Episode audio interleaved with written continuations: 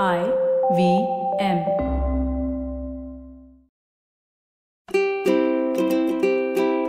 Hello and welcome to the Habit Coach podcast. I am Ashdin Doctor, your habit coach, and today is a very, very exciting day for me. I've been eagerly waiting for this for a really long time, and I'm so excited to share one of my heroes. I'm a big, big fan, and this is a fanboy moment for me to be recording this podcast because I've consumed a lot of his content and implemented a lot of the things that he mentions. So today with us, we have Dr. Demartini. And we're going to be dwelling into this whole understanding about how do we overcome stagnation? How do we get ourselves to start moving and start going on from there to achieve the goals that we have created for ourselves? So, Dr. Demartini, welcome to the Habit Coach podcast. Thank you for having me. Appreciate it. Looking forward to it. Thank you. Dr. Demartini, you've been doing this for so many years. You've helped hundreds of thousands of people around the world, right? How do people just start this process of, you know, improving themselves or achieving their goals or getting on point on that path? Well, every human being, regardless of gender spectrum, culture, age, lives moment by moment by a set of priorities, set of values, things that are most to least important. And this set of values, this value structure or hierarchy of values, is fingerprint specific. No human being has the same set. And therefore, the hierarchy of one's values dictates one's destiny. Tell me what you value most, I'll tell you where you're headed. Every decision you make, every perception you make, every action you take is based on those value structure. Whatever's highest on your values, you're spontaneously and intrinsically called into action to fulfill. You require no extrinsic motivation to get you to do that. But as you go down the list of values, you progressively require more and more external motivation reward if you do it, punishment if you don't, in order to continue doing it. As a result of that, if you set a goal that is aligned and congruent with what you value most, the highest priority, you increase the probability of achievement and you decrease the distractions and resistance and frustrations and procrastinations and hesitations of achievement. If you don't fill your day with high priority actions that inspire you, your day fills up with low priority distractions that don't. And the low priority distractions are feedback mechanisms to let you know you're not living authentically according to what's most important to you. And the highest value has been shown for centuries, since the time of Aristotle, even before, to have your identity, your ontological identity revolves around what you value most. Your teleological purpose revolves around what you value most. Your epistemological pursuit of knowledge revolves around what you value most. So, in order to excel, it's to first identify what's really, truly, intrinsically important to you based on what your life demonstrates. Many people, many people do not know what they are intrinsically driven to do. And they, in a sense, uh, lie to themselves about what's important. But can I give an example? Sure, please. I was standing in a conference, about 5,000 people, and I asked, How many of you would love to be financially independent? And every hand went up. Some had two hands up, some had their foot up. and I, uh, I said, Great. And I made everybody look and see that it was 99 to 100% of the room. And then I said, How many of you are financially independent? Where your passive income exceeds your active income. You don't work because you have to, you work only because you love to and all the hands went down, but seven people in the entire room. So these are young entrepreneurs hoping someday to get there. A few that had been more adept in mastering it. And I said, Isn't it interesting that 100% of the room has their hand up, but only seven, which is less than 1%, actually are obtaining it? Why do so many people have a statement about what they want, but they don't act on it? And so most people don't really know what they're intrinsically driven to do. They have injected values of outer authorities that they're admiring, filtering and clouding the clarity of their own mission in life. And then they go out and wonder why they can't stay focused. Why do I sabotage? They think there's limiting beliefs. I can't, uh, I'm not disciplined. And then they self depreciate themselves, comparing themselves to other people that they fantasize they're going to be like. We're not here to be second at being somebody else. We're here to be first at being ourselves. And so that's why I think identifying what your hierarchy of values are first and looking at what your life truly demonstrates, not what you think it is, is the first step. That's why on my website, drdemartini.com, I have a free, private value determination process. I've been working with people on values for 44 years almost.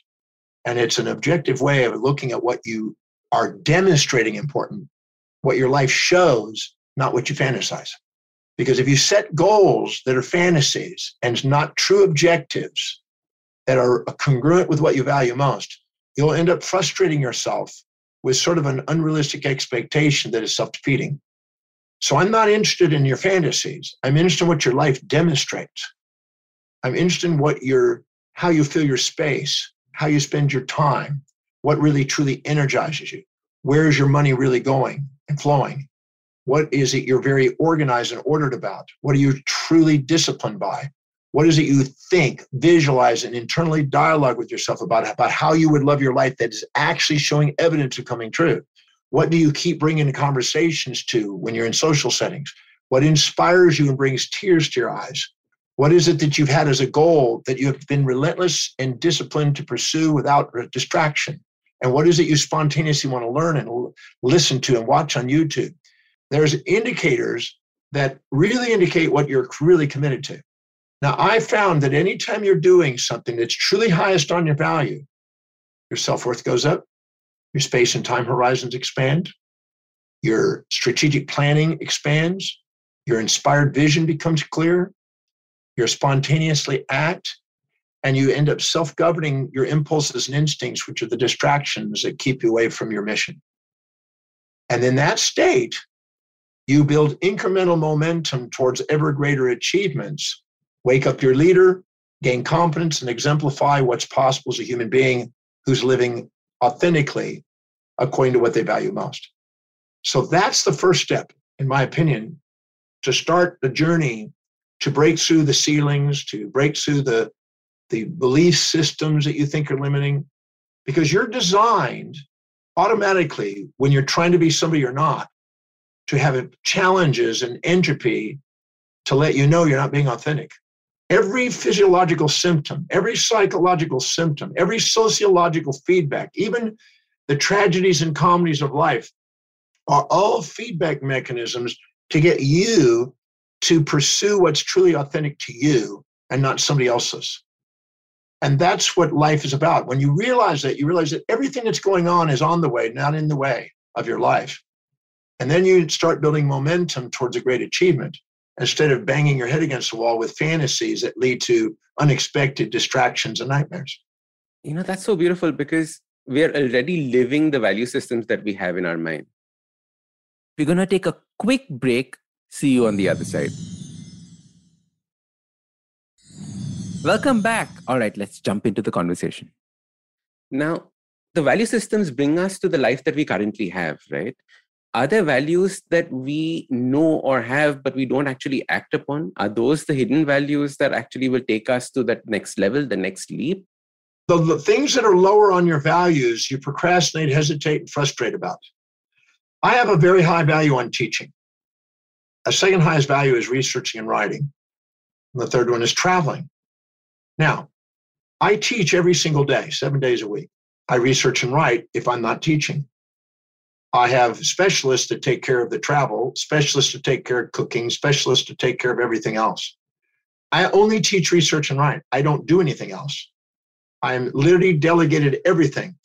If you don't fill your day with the highest priority things and delegate all lower priority things, don't ever expect an inspired life, one that is unstoppable. Because as long as you're doing lower priority things, you devalue yourself.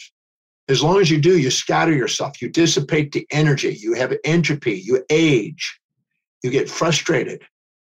Mastery of life is to find out what this value structure is, to live by the highest priority, which is the one thing, as Gary Keller says, that you become greatest at.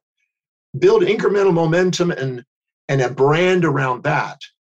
Delegate everything else to specialists who would love to do those things that you want to release.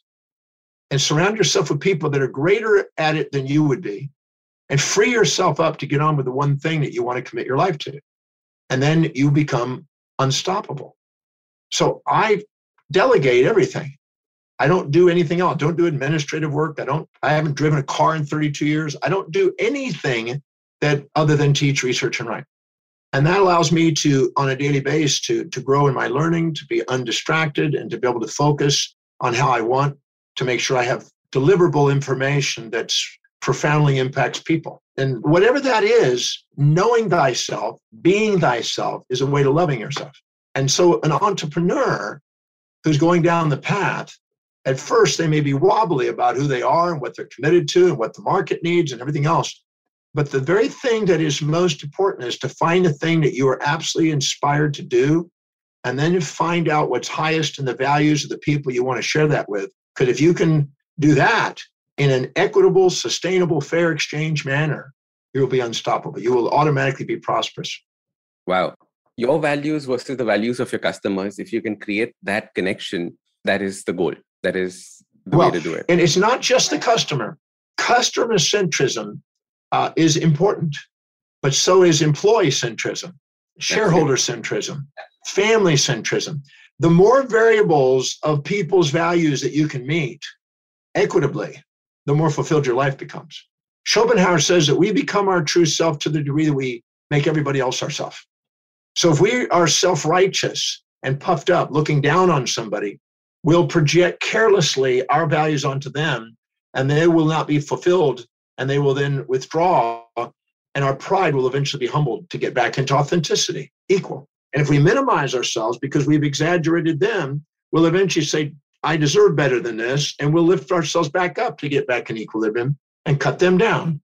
Nature's attempting equanimity within yourself and equity between all people. And so if you are country, customer centric, but not employee centric, and if you're not thinking of your shareholders, they'll eventually revolt by not buying shares. If you don't think about your family, there'll be a divorce and they'll take half your fortune. They'll eventually create a union to get you back into centric. Well, their fortune, which you thought was yours, it's really their fortune already.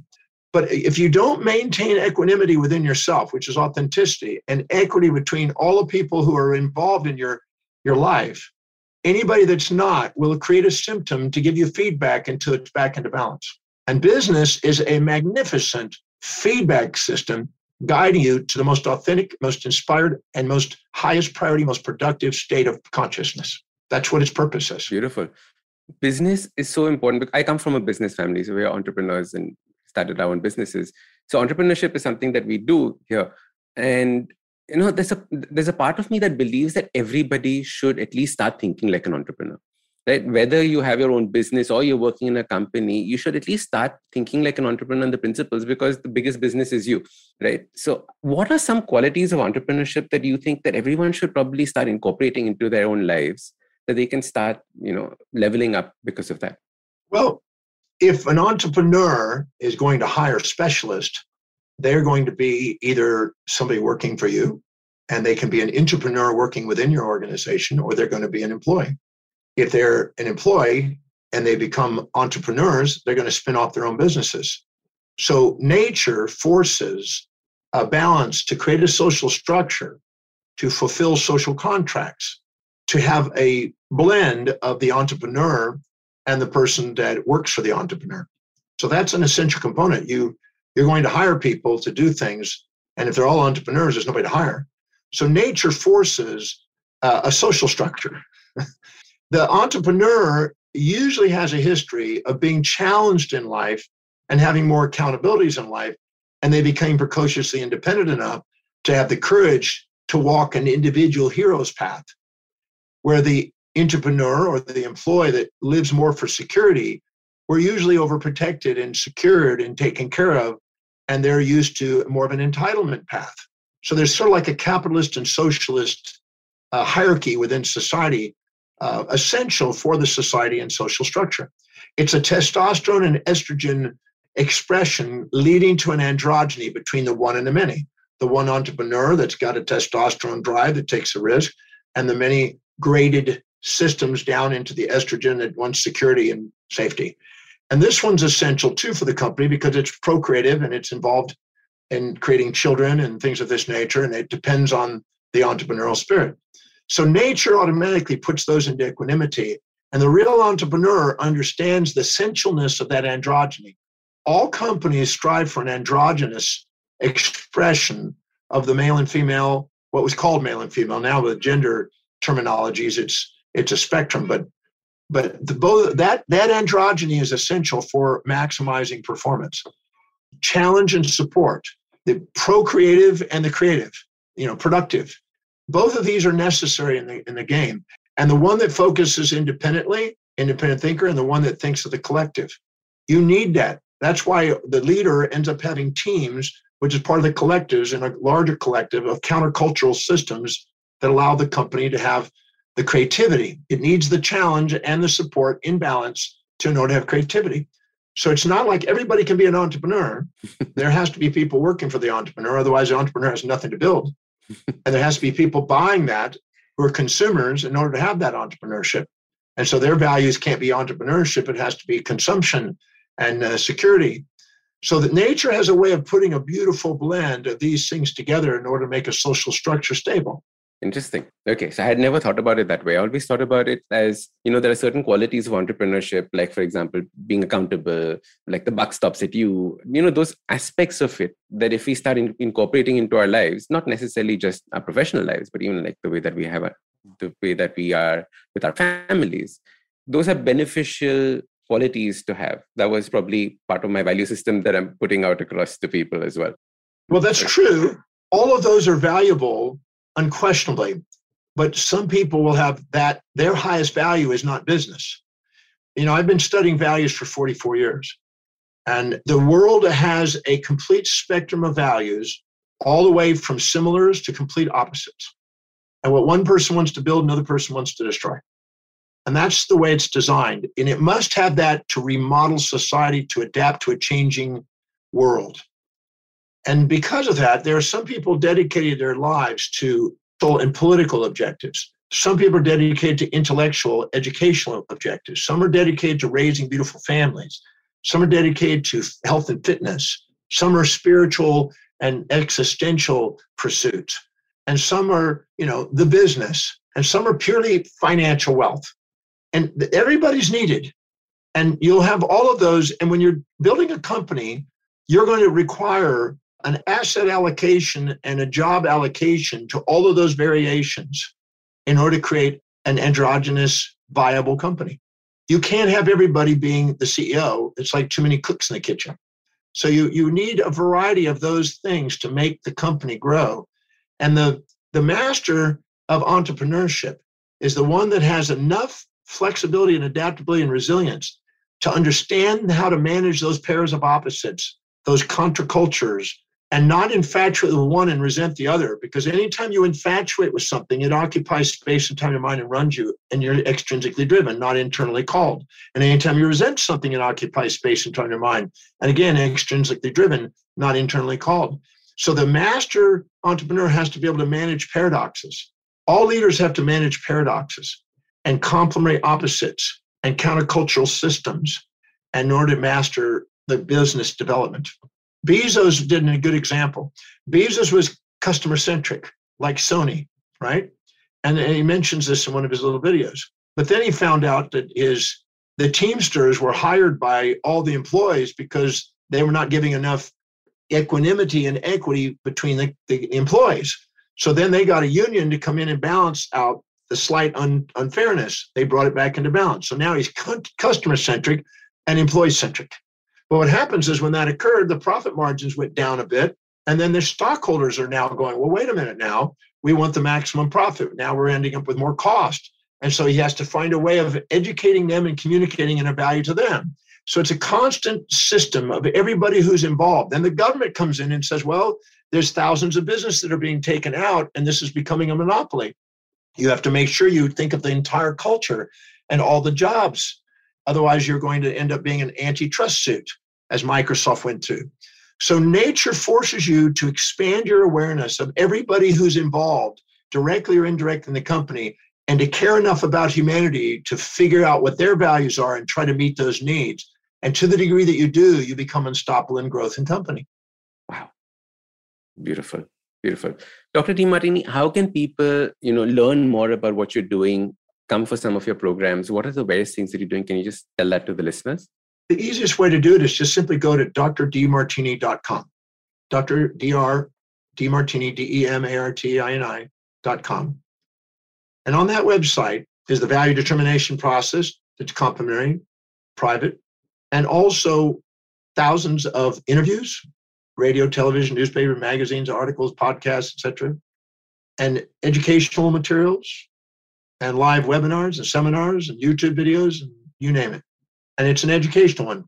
And what's interesting is you probably could not keep up with it because we're producing more than you're probably going to watch it.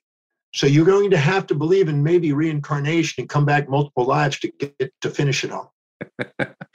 you are truly an inspiration when it comes to that. I, remember when you were uh, listening to you in your book, the audiobook that I was mentioning earlier, and you were saying that you you do a workshop a day, right? 365 workshops a, a, a year, and that was mind blowing. I was like, wow, where do you find the energy? And, and while talking to you, I realized it's not about the energy; it's about being so inspired that the energy just this flows, right? You're just doing these three things, and that's where it comes from.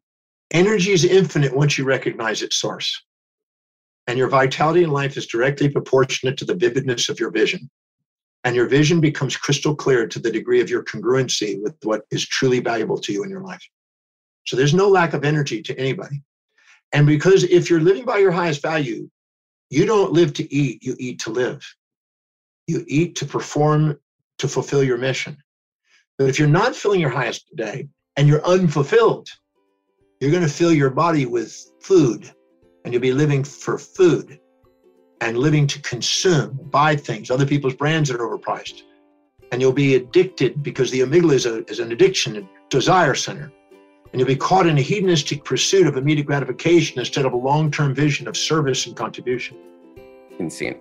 Brilliant. I think that's a fantastic place for us to end this podcast. Dr. Demartini, thank you so much for coming on the Habit Coach podcast. It's truly been a pleasure. Thank you for having me. I appreciate it. I was looking forward to it. And I now get to understand why my intuition said, I can't wait. Yay. Thank you so much. All right, so that was Dr. Demartini, and we were talking about understanding how our values create the life that we want from our future. Now, in the second episode, we're going to understand where's any source of energy comes from, how do we manage our time, and other very, very fascinating things. So please make sure you listen to the second episode that'll be out in another couple of days. If you like this podcast, don't forget to check out other interesting podcasts on the IVM network. You can listen to us on the IVM Podcast app or ivmpodcast.com. You can also follow us on social media. We are at IVM Podcasts on Twitter and Instagram. If you want to reach out to me, I am Ashdin Doc on Twitter and Instagram. You can find lots more information on my website, awesome180.com or check out different content on my YouTube channel called AWESOME 180. That's Awesome 180.